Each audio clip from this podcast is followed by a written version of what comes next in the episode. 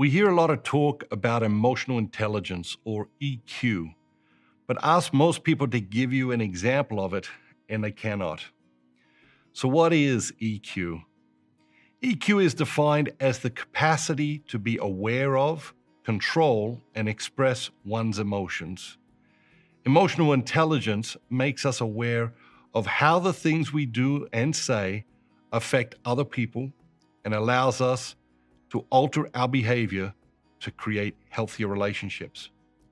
Two major ways emotional intelligence manifests in our lives are through awareness and empathy.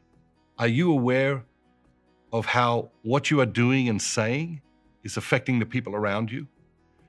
Do you notice when someone isn't quite herself or when he seems to be having a bad day? Are you able to put yourself in someone else's shoes when you have to make tough decisions that affect other people? Are you able to see your own actions from the perspective of someone else? It is becoming clearer and clearer that EQ is a much better predictor of success than IQ, both personally and professionally. Why? Because emotional intelligence determines how well individuals work and play with others. It also determines leadership qualities, work ethic, and impulse control, all qualities sorely lacking in our culture today. Indeed, experts agree that emotional intelligence is disappearing from our culture at an alarming rate never seen before.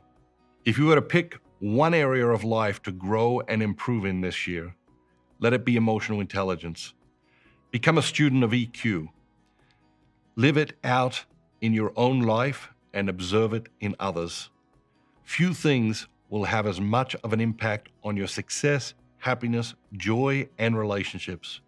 So remember, don't just be yourself, be the best version of yourself. if you like this video, you'll love five ways to increase your enthusiasm for life. Click here to watch it now.